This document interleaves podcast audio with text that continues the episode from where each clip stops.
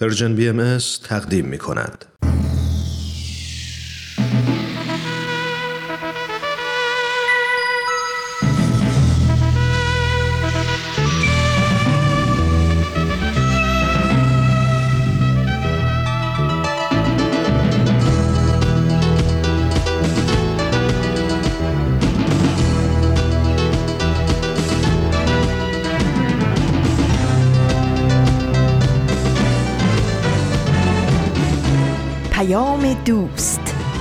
برنامه ای برای تفاهم و پیوند دلها.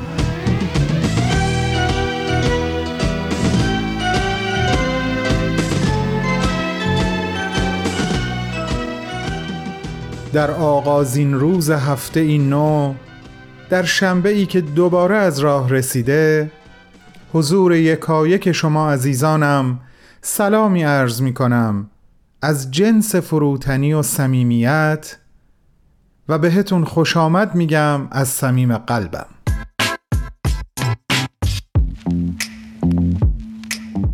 از اینکه امروز من بهمن یزدانی و سایر همکارانم رو همراهی می‌کنین ازتون سپاس گذارم همکارانی که به حسب ظاهر الان حضور ندارن ولی شما حضور عاطفی اونها رو در برنامه هایی که براتون تهیه و تدارک دیدن احساس می‌کنید.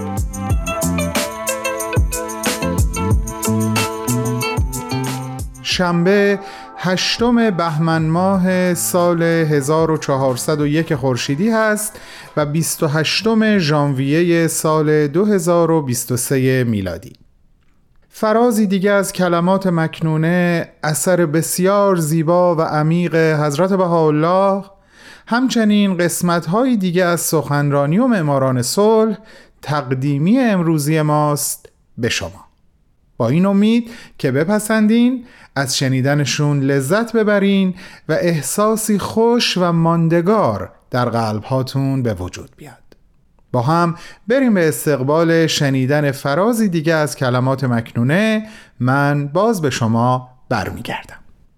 بفرمایین خواهش می‌کنم.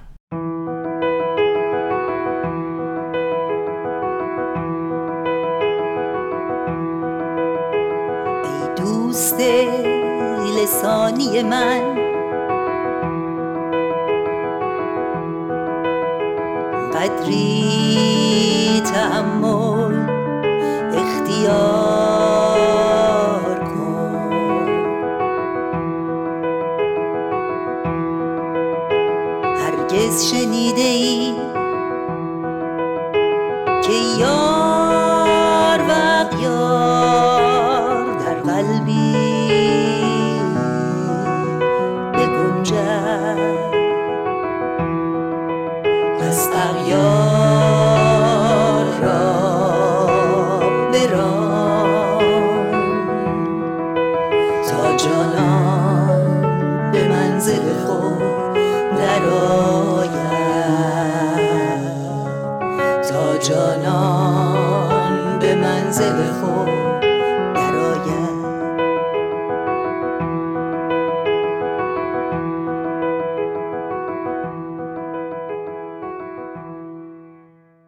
دوستان عزیزم امیدوارم کماکان با من و ما همراه باشین و این همراهی رو تا پایان برنامه ازمون دریق نکنین. از بین شما کسایی که شنبه قبل برنامه رو گوش کردین حتما خاطرتون هست که مبحث جدیدی از کتاب ارتباط بدون خشونت اثر مارشال روزنبرگ رو آغاز کردم. تحت عنوان استفاده حمایتی از قدرت. و همچنین کنش متضاد اون یعنی استفاده تنبیهی از قدرت. مثالی زدم از دویدن یک کودک وسط خیابون که این موقعیت ایجاب می‌کنه که ما از قدرتمون به قصد حمایت از او و نه از سرزنشش استفاده کنیم. مارشال در ادامه میگه فرض استفاده تنبیهی از قدرت اینه که افراد مرتکب جرم میشن چون بد یا شیطان هستند و برای اصلاحشون اونها باید احساس ندامت بکنن. حالا این اصلاح شدن از این دیدگاه چه معنی داره؟ معنیش اینه که اولا باید به اندازه کافی رنج ببرن تا اشتباه مسیرشون رو بفهمن. دوم احساس ندامت بکنن و در مرحله سوم تغییر کنن در حالی که نتیجه اقدام تنبیهی نه ندامت نه یادگیری بلکه انزجار و دشمنی و مقاومت نسبت به رفتارهایی که مورد نظر ماست. وقتی بحث تنبیه به میون میاد معمولا اولین چیزی که به ذهن متبادر میشه تنبیه بدنی بچه هاست می‌خوام بگم اگه این اولین چیزی هست که به ذهن شما هم رسیده قطعا براتون جالب خواهد بود که بدونین مارشال هم در ادامه صحبتهاش دقیقا همین موضوع رو مطرح می‌کنه.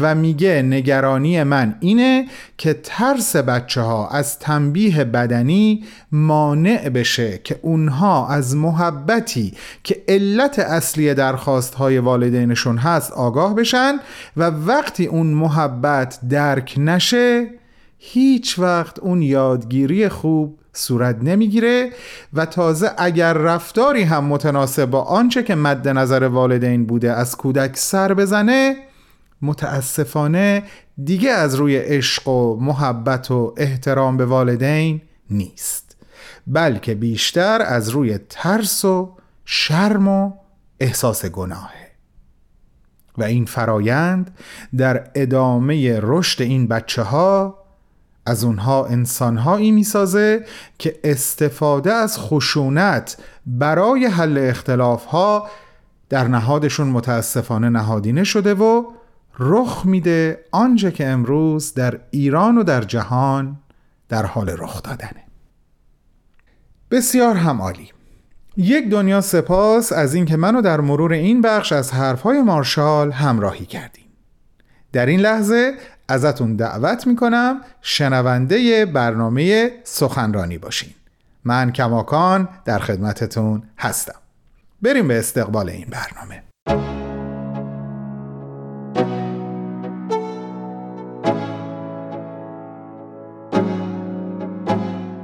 دوستان گرامی علاقمندان به برنامه سخنرانی امروز و شنبه هفته آینده با بازپخش یک سخنرانی همراه شما هستم از آقای دکتر فریدون وحمن آقای دکتر وحمن در سی و یکمین کنفرانس انجمن دوستداران فرهنگ ایرانی در سپتامبر 2021 سخنرانی داشتند تحت عنوان عبدالبها فرزند ایران.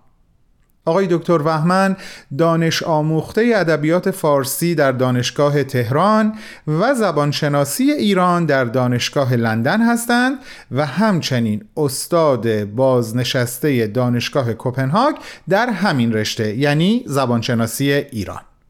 با هم بریم به استقبال اولین بخش از گزیده صحبت‌های ایشون.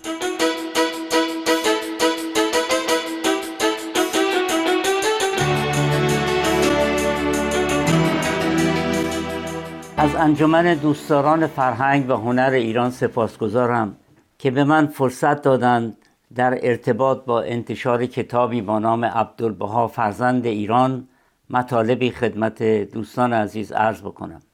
این کتاب یادنامه است که به مناسبت یکصدمین سالگرد درگذشت عبدالبها منتشر میشه و در تدوین اون بنده از مساعدت و همکاری گروهی از نویسندگان بهره بردم و امیدواریم تا چند ماه دیگه این کتاب منتشر بشه.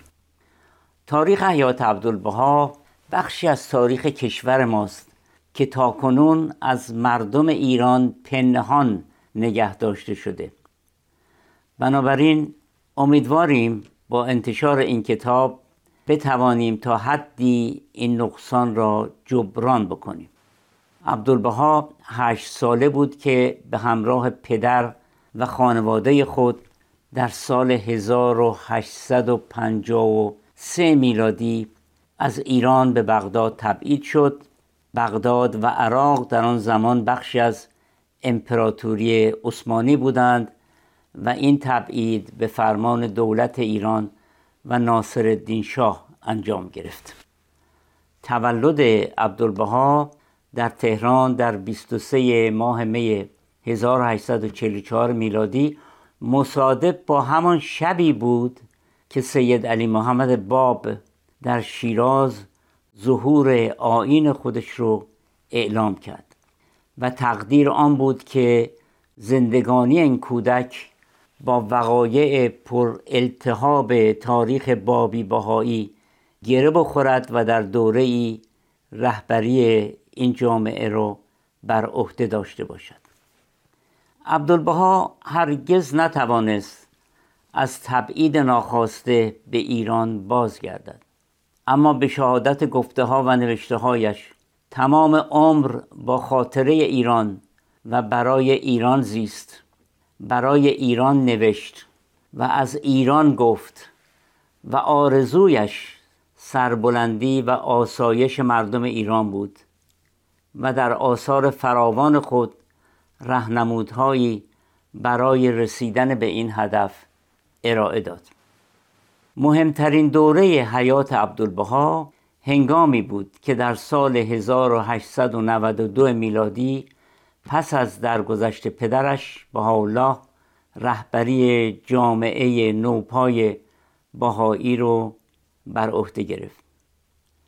ایران در آن زمان دچار تحولات گوناگون بود. از جمله ناتوانی حکومت قاجار قدرت یافتن مجتهدین اصولی دخالت و رقابت های دو قدرت بزرگ جهانی یعنی روسیه تزاری و بریتانیا در ایران و در همین دوران بود که مردم به تدریج با مدرنیته و ترقیات صنعتی غرب آشنا می شدند و برای دستیابی به حکومت قانون و آزادی های مدنی قیام کردند.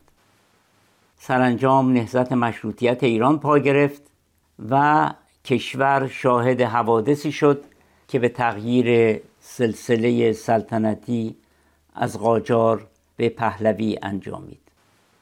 جامعه باهایی در این دوران دستخوش سرکوب و حمله و غارت بود که در آن روحانیون با استفاده از قدرت خود و ضعف دولت قاجار نقش آشکاری داشتند.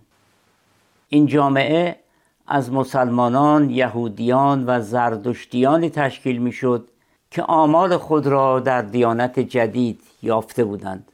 جامعه که هنوز به فرقه کوچک شرقی شبیه بود و نه یک دیانت فراگیر جهانی. از آن سو عبدالبها در تبعید عثمانی گرفتاری های خودش رو داشت. عثمانی نیز دستخوش تشنجات اجتماعی و سیاسی مثل نهزت ترکان جوان و یا پانتورکیسم بود که رویای اتحاد ترکان جهان را در سر میپرورانید. و همه این تشنجات و آشوبها به راحتی می توانست موجودیت بهایان زندانی در عکا و حیات عبدالبها را به خطر بیاندازه. در چنین شرایطی عبدالبها غریب سه دهه رهبری جامعه بهایی را بر عهده داشت. هنگامی که در سال 1921 این جهان را ترک گفت تعداد بهایان ایران دهها برابر شده بود و طبقات گوناگونی از رجال قاجار روحانیون بزرگ و علما تجار بزرگ بازاریان اهل دیوان و دولتیان را در بر می گرفت دین بهایی از قالب شرقی خود بیرون آمده بود و در امریکا و اروپا و هند و قفقاز و آسیای مرکزی و مراکز دیگر پیروانی داشت. آنچه این موفقیت را فراهم آورد جاذبه معنوی عبدالبها و قدرت قلم و بیان توانای او بود که همگان را به عشق و محبت و آشتی و یگانگی فرا می‌خواند. نام عبدالبها برای من همواره یادآور دوران کودکی است. هفت ساله بودم در کلاس سوم یا چهارم ابتدایی که هر روز در راه مدرسه پسرک جوانی که در محله ما به اسقرلاتی مشهور بود به دنبال من و برادر کوچکترم راه میافتاد و با صدای بلند به طوری که اهل محل و کاسب ها بشنوند زشترین دشنام ها رو نه به ما بلکه به عباس افندی می‌داد. عبدالبها در شرق و عثمانی و ایران به عباس افندی مشهور بود. افندی لقب رایجی است به معنای شخصیتی محترم و دانشمند که در بیشتر کشورهایی که زمانی جزی از خاک عثمانی بودند رایج است. اما در ایران چون این لغت فقط در رابطه با توهین به عبدالبها به کار می‌رفت عوام تصور می‌کردند افندی هم نوعی دشنام.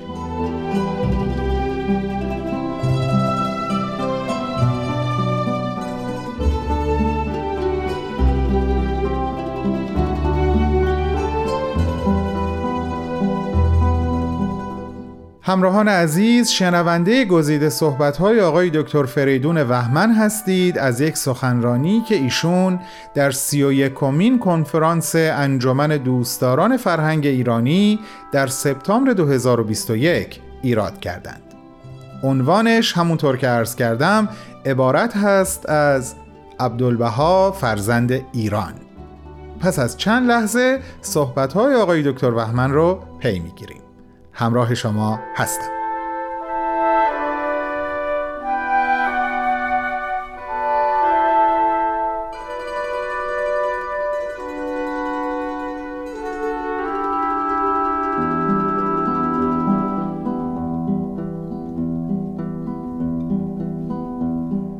آن زمان ایران در اشغال قوای متفقین در ناامنی و هرج و مرج و قحطی و بیماری تیفوس دست و پا می‌زد. اما دلنگرانی روحانیون نه مشکلات و فقر و گرسنگی مردم بلکه مبارزه با بهاییان بود. با تحریک مردم ناآگاه خانه ها و مغازه های بهاییان قارت می‌شد و گاه به کشته شدن بیگناهانی می انجامید البته ناسزا به عباس افندی و لعنت فرستادن بر او در مساجد و تکایا و کوچه و بازار نیز امری عادی بود.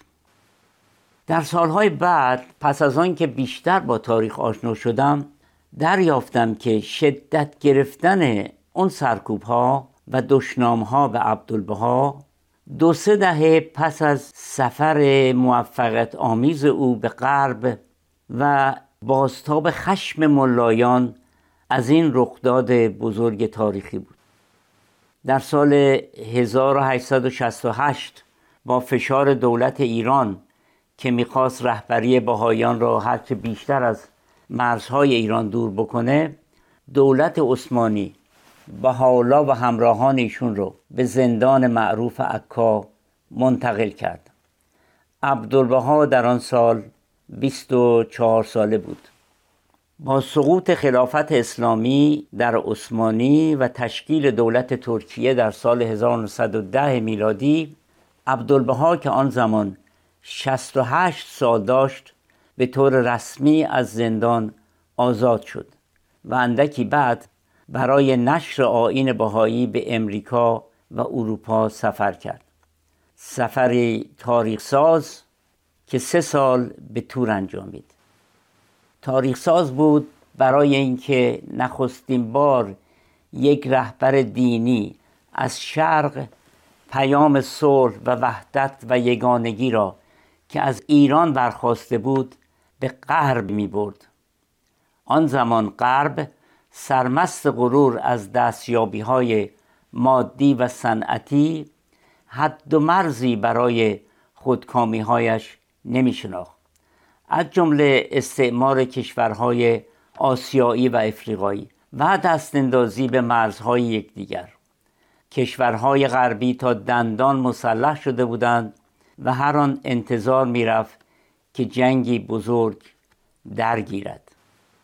این غرب اینک با شخصیتی مسن روبرو می‌شد که در لباس و هیئت ایرانی در صدها خطابه عمومی و مصاحبه با روزنامه ها از صلح جهانی عدالت اجتماعی حقوق برابری انسان ها چه شرقی و چه غربی چه زن و چه مرد چه سیاه یا سفید دفاع می‌کرد و دولت های غربی رو از بروز جنگ هشدار می‌داد. در جراید و محافل غرب او را پیامبر صلح لقب دادند. مقامش را گرامی داشتند. به ستایشش پرداختند و بزرگانی به دیدارش شتافتند. از جمله دو تن از بزرگان ایران سید حسن تقیزاده سیاستمدار و دانشمند معروف و علامه محمد قزوینی که خوشبختانه هر دو خاطرات خود را از دیدار خود با عبدالبها در پاریس نگاشتهاند و ما این خاطرات رو در کتاب عبدالبها فرزند ایران آورده ایم. جنگ جهانی اول به مدت چهار سال از 1914 تا 1918 به طول انجامید و حاصل آن ده میلیون کشته و خرابی صدها شهرهای اروپا بود که البته آتش اون دامن ایران را هم گرفت. نامه ها و بیانیه های عبدالبها در این دوران حاکی از درد و رنج بیپایان او و دعا برای پایان این مصیبت جهانی بود که به این مطلب باید در جای دیگری پرداخته شه و در اینجا فرصت اون نیست. پس از جنگ جهانی عبدالبها با ارسال نامه و نمایندگانی به کنفرانس صلح لاهه رهنمودهایی برای صلح پایدار و جلوگیری از جنگهای آینده به آن مجمع ارائه داد. از جمله پیشنهاد داد مجمعی جهانی شامل نمایندگانی از همه کشورها برای زمانت صلح تشکیل بشه. پیشنهاد داد که کشورهای پیشرفته به کشورهای فقیر و عقب مانده آسیا و افریقا کمک بکنند و مردم اونها رو از این فقر و بدبختی نجات داد. و دیگر مسایلی که در فصلهای کتاب آمده است.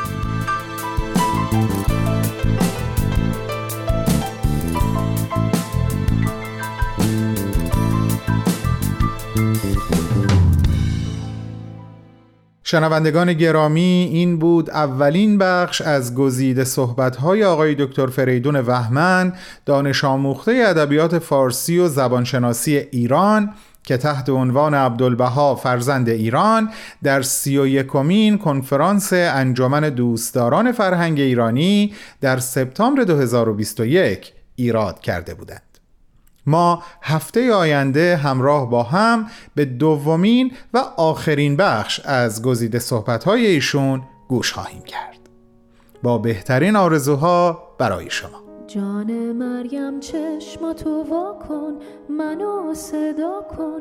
هوا شد سپید در اومد خورشید. وقت اون رسید که بریم به صحرا. آی نازنین مریم. جان مریم چشماتو وا کن سری بالا کن بشیم روونه بریم از خونه شونه به شونه به یاد اون روزا. آی نازنین مریم.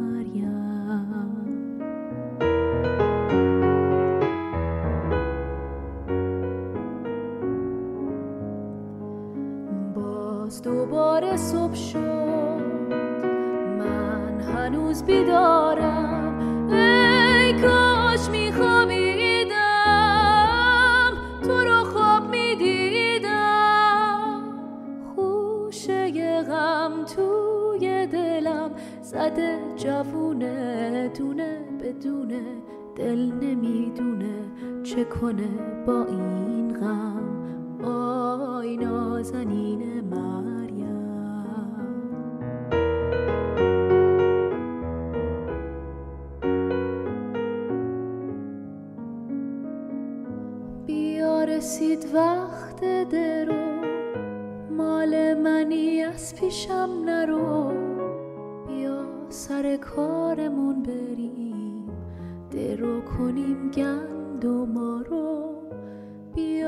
رسید وقت درو؟ مال منی از پیشم نرو. بیا سر کارمون بریم. بیا بیا نازنین مریم. آی نازنین مریم. خوشه غم توی دلم زده جوونه دونه بدونه دل نمی‌دونه چه کنه با این غم. آی نازنین مریم.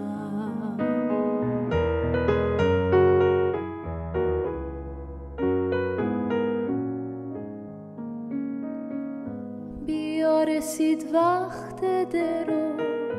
مال منی از پیشم نرو. بیا سر کارمون بریم. درو کنیم گندم رو. بیا رسید وقت درو. مال منی از پیشم نرو. بیا سر کارمون بریم.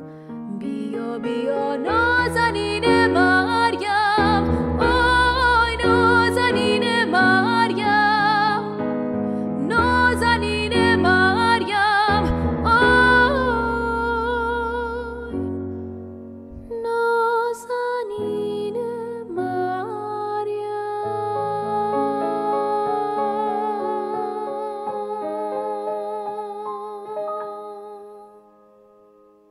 دوستان خوب و عزیز سلامی دوباره از طرف خودم و همه همکارانم در Persian BMS نثار شما. امیدوارم تا اینجای برنامه احساسی توأمان از شادی و رضایت در ذهن و قلبتون داشته باشید. من یه مطلب خیلی کوتاه از بحث امروز رو باهاتون در میون می‌ذارم و بعد یک سری از اون یاداوری های ضروری همیشگی رو. در ادامه بحث تنبیه مارشال به نکته ظریف مهمی اشاره می‌کنه. میگه علاوه بر تنبیه جسمانی سایر امکانات قدرت هم به عنوان تنبیه طبقه بندی شدن. یکی از اونا استفاده از سرزنش یا بیاعتبار کردن یک فرد هست. مثلا وقتی یک کودک به روش دلخواه عمل نمی‌کنه و والدین بهش برچسب خودخواه یا نادان یا سهلنگار یا حتی بدتر از اینها رو بزنن حالت دیگه ای از استفاده تنبیه قدرت رو متاسفانه به کار بردن. یه روش دیگه مزایقه کردن چیزهایی هست که باعث خوشنودی بچه هاست که در این نوع تنبیه مزایقه توجه و احترام و بالاتر از همه اینها احساس دوست داشته شدن یکی از قوی ترین و مخربترین تهدید هاست. این بود اون مطلبی که می‌خواستم به صحبتام اضافه کنم. هفته آینده هم این مبحث رو با حضورتون ادامه میدم. عزیزانم صفحات Persian BMS در بخش های مختلفی از دنیای مجازی نظیر اینستاگرام، فیسبوک، تلگرام، پادکست و ساندکلاد در اختیار شماست برای حقیقی ترین ارتباط ها بین شما و ما.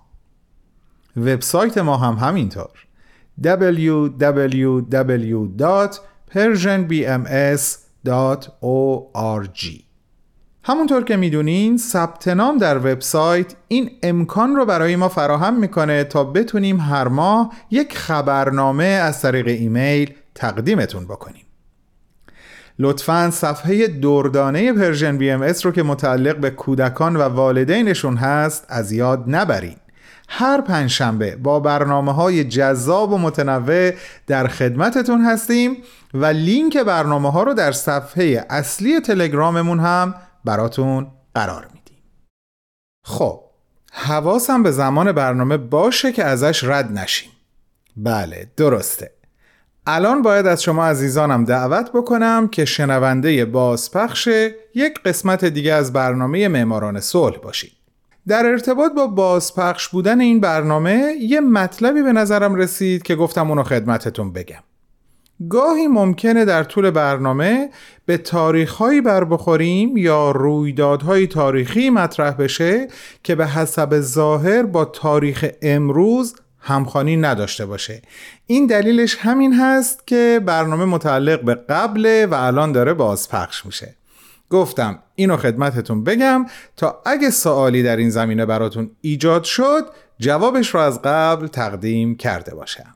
بریم برنامه رو گوش کنیم. من برای حرفهای آخر و خداحافظی برمیگردم. بفرمایید خواهش می‌کنم.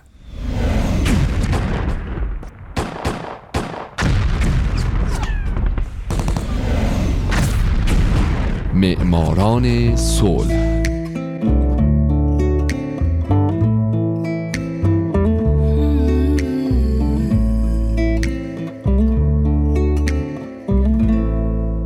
شما در همین لحظه دارید 99 مین قسمت از برنامه معماران صلح رو از رادیو پیام دوست میشنوید.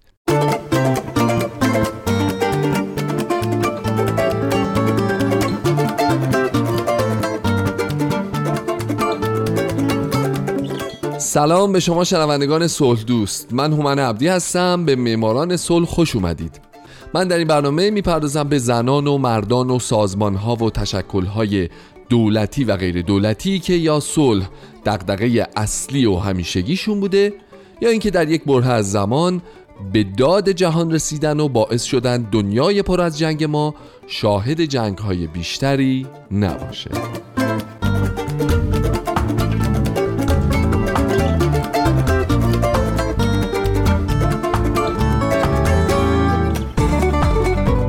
این هفته سال 1989 تنزین گیاتسو دالایلامای چهاردهم قسمت دوم و پایانی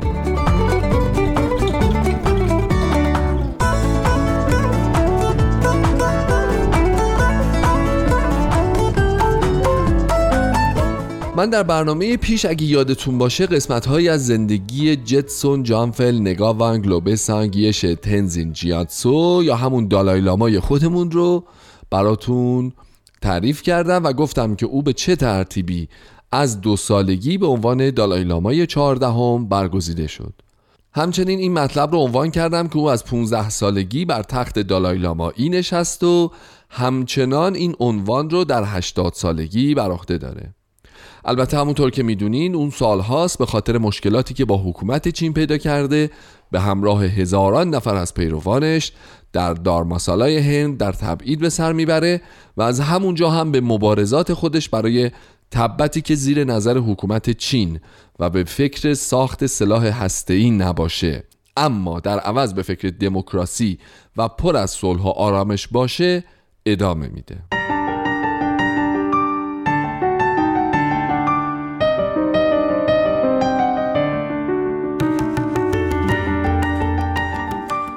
در سال 1989 مجموعه تظاهرات اعتراضی در میدان تیانانمن شهر پکن چین با حضور 100 هزار نفر برگزار شد اما حکومت چین به شدت با این تظاهرات برخورد کرد که منجر شد به کشتار تعداد زیادی از دانشجویان تظاهر کننده کسانی که به ناپایداری اقتصاد چین، سرکوبهای حزب کمونیست و فساد دولتی اعتراض داشتند.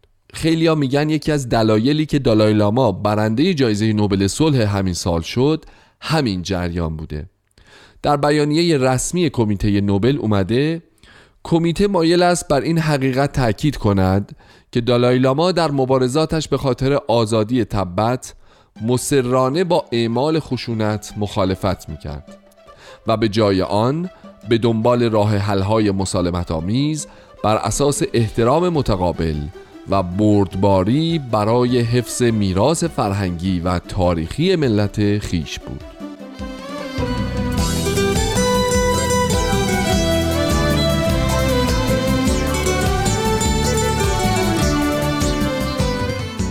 دالای لاما جایزه رو پذیرفت و در اظهاراتش بعد از دریافت نوبل صلح گفت این جایزه تأکیدی است دوباره بر این اعتقاد ما که با استفاده از سلاح حقیقت شجاعت و اراده تبت آزاد خواهد شد.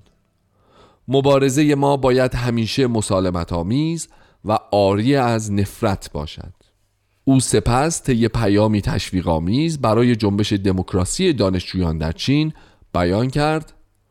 در چین جنبش مردمی برای دموکراسی در ماه جوان سال جاری با خشونتی وحشیانه سرکوب شد. اما من باور ندارم که این تظاهرات بی نتیجه بوده است زیرا که روح آزادی را در میان مردم چین دوباره شعله ور کرد و چین نمی‌تواند از تأثیر این روح آزادی که در بسیاری از نقاط جهان جاری است بگریزد.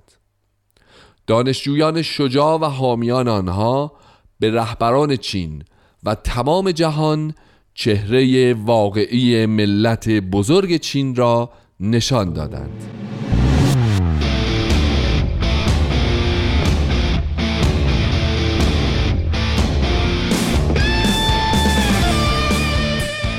اما علاوه بر نوبل صلح دالای لامای چهاردهم جوایز دیگه هم در طی زندگی سیاسی و اجتماعیش دریافت کرده. از جمله کریسمس هامفریز از طرف جامعه بودایی بریتانیا مدال طلای کنگره عالی ترین مدال که به غیر نظامیان در آمریکا اهدا میشه. اهدای دکترای افتخاری ادبیات از طرف دانشگاه مینسوتا به او. جایزه تمبلتون و دریافت شهروندی افتخاری از کانادا. او همچنین کتاب های زیادی نوشته که شاید برجسته ترینش کتاب کمال مطلق باشه.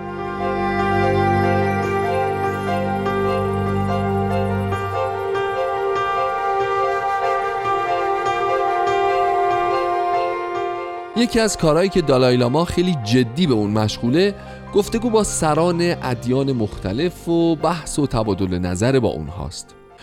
او بارها با پاپ پل شیشم در واتیکان ملاقات کرده سه بار به اسرائیل رفته و با خاخام اعظم این کشور جلساتی رو برگزار کرده و علاوه بر اینها ملاقات های هم با پاپ بندیکت 16 هم رؤسای مذاهب مثل اسقف اعظم کانتربری رهبران کلیسای انگلیکن رئیس کلیسای مرمون ها رهبران مسلمانان هندوها یهودیها مقامات سیک و رهبران مذهب ارتودکس ترتیب داده. همچنین او در حال حاضر عضو هیئت رهبران مذهبی جهانه و همین 6 7 سال پیش کنفرانسی رو برگزار کرد با عنوان گفتگو و همنوایی جهانی بین ادیان که تو این کنفرانس راه حل‌های مقابله با اختلاف در میان ادیان بزرگ بررسی شد.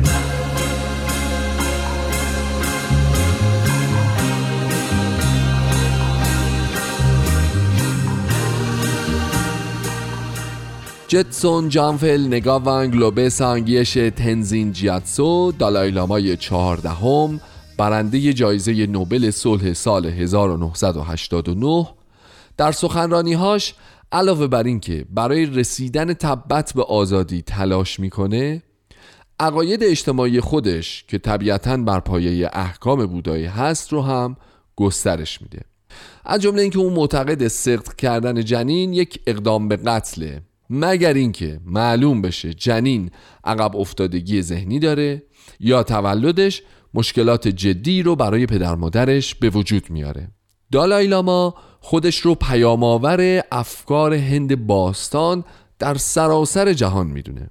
او در سخنرانیهاش همیشه نگرانی خودش رو در مورد مشکلات محیط زیستی ابراز کرده.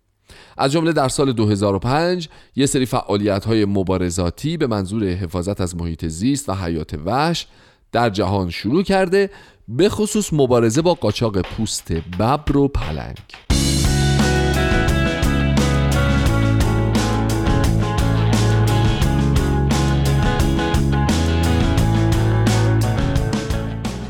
اما برای رسیدن به تبتی آزاد دالای لاما معتقده که باید بسیاری از شیوه های قدیمی اون منطقه اصلاح بشه.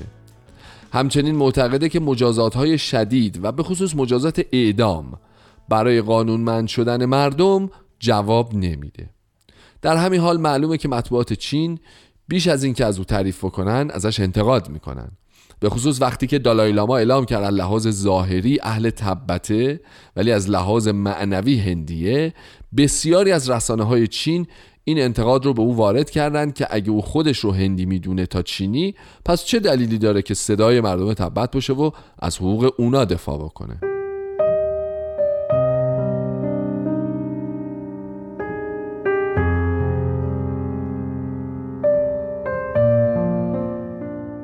تا به حال بارها و بارها زمزمه های بازنشسته شدن دالای لاما شنیده شده. از جمله در می 2007 که گفته شده بود او قصد کنارگیری داره که البته این مسئله تکذیب شد. همچنین بارها بحث جانشینیش مطرح شده. او خودش جلساتی رو در این مورد برگزار کرده و تو این جلسات مشورت هایی رو هم انجام داده. مشورت هایی در زمینه اینکه آیا یک زن به عنوان جانشینش انتخاب بشه یا نه؟ آیا جانشینش می‌تونه در کلیسای کاتولیک انتخاب بشه یا نه؟ و یا به طور کلی آیا اصلا دالای لامای دیگه ای لازمه که باشه یا نه؟ صورت پذیرفته. دالای لاما در سال 2011 به طور رسمی استعفای خود رو به عنوان رهبر سیاسی پارلمان تبت در تبعید تسلیم کرد تا تبدیل بشه به فقط یک رهبر مذهبی رهبری ساده زیست که از او به عنوان دومین رهبر مذهبی با نفوذ در جهان یاد میشه.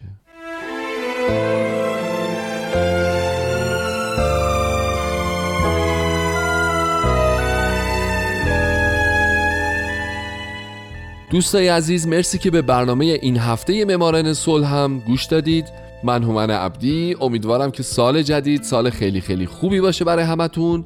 و این سال خوب اگه با دریافت یک جایزه نوبل صلح از طرف شما هم همراه بشه که دیگه نور علا نوره. تا برنامه آینده شاد باشید و خدا نگهدار.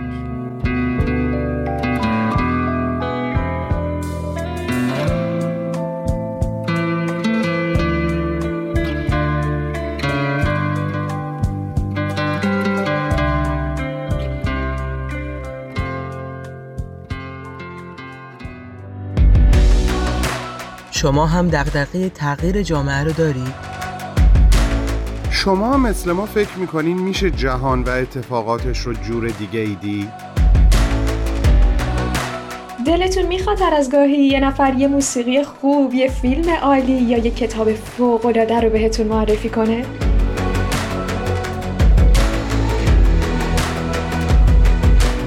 پس با ما هر جمعه تو پادکست هفت همراه باشید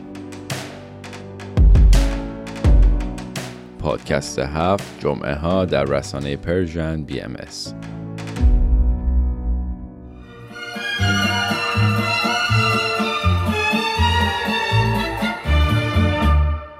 می‌تونیم همسایه های نامرئی و بیتفاوتی برای همدیگه نباشیم.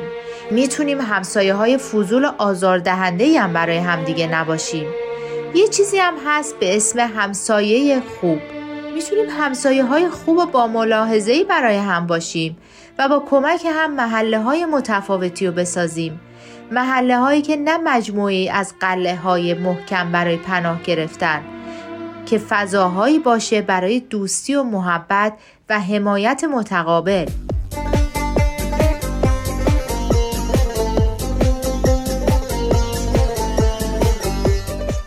سلام همسایه. هر دوشنبه از رادیو پیام دوست.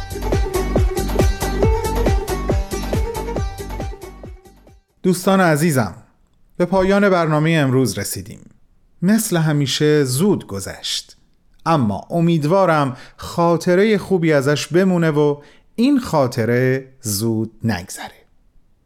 من هفته آینده باز با شما خواهم بود و براتون از مارشال نقل خواهم کرد که وقتی ما حالا در هر سنی که هستیم کاری رو به قصد اجتناب از تنبیه انجام بدیم حتی اگر اون کار به درستی هم انجام بشه اما در قبالش چه چیزهایی از دست میره.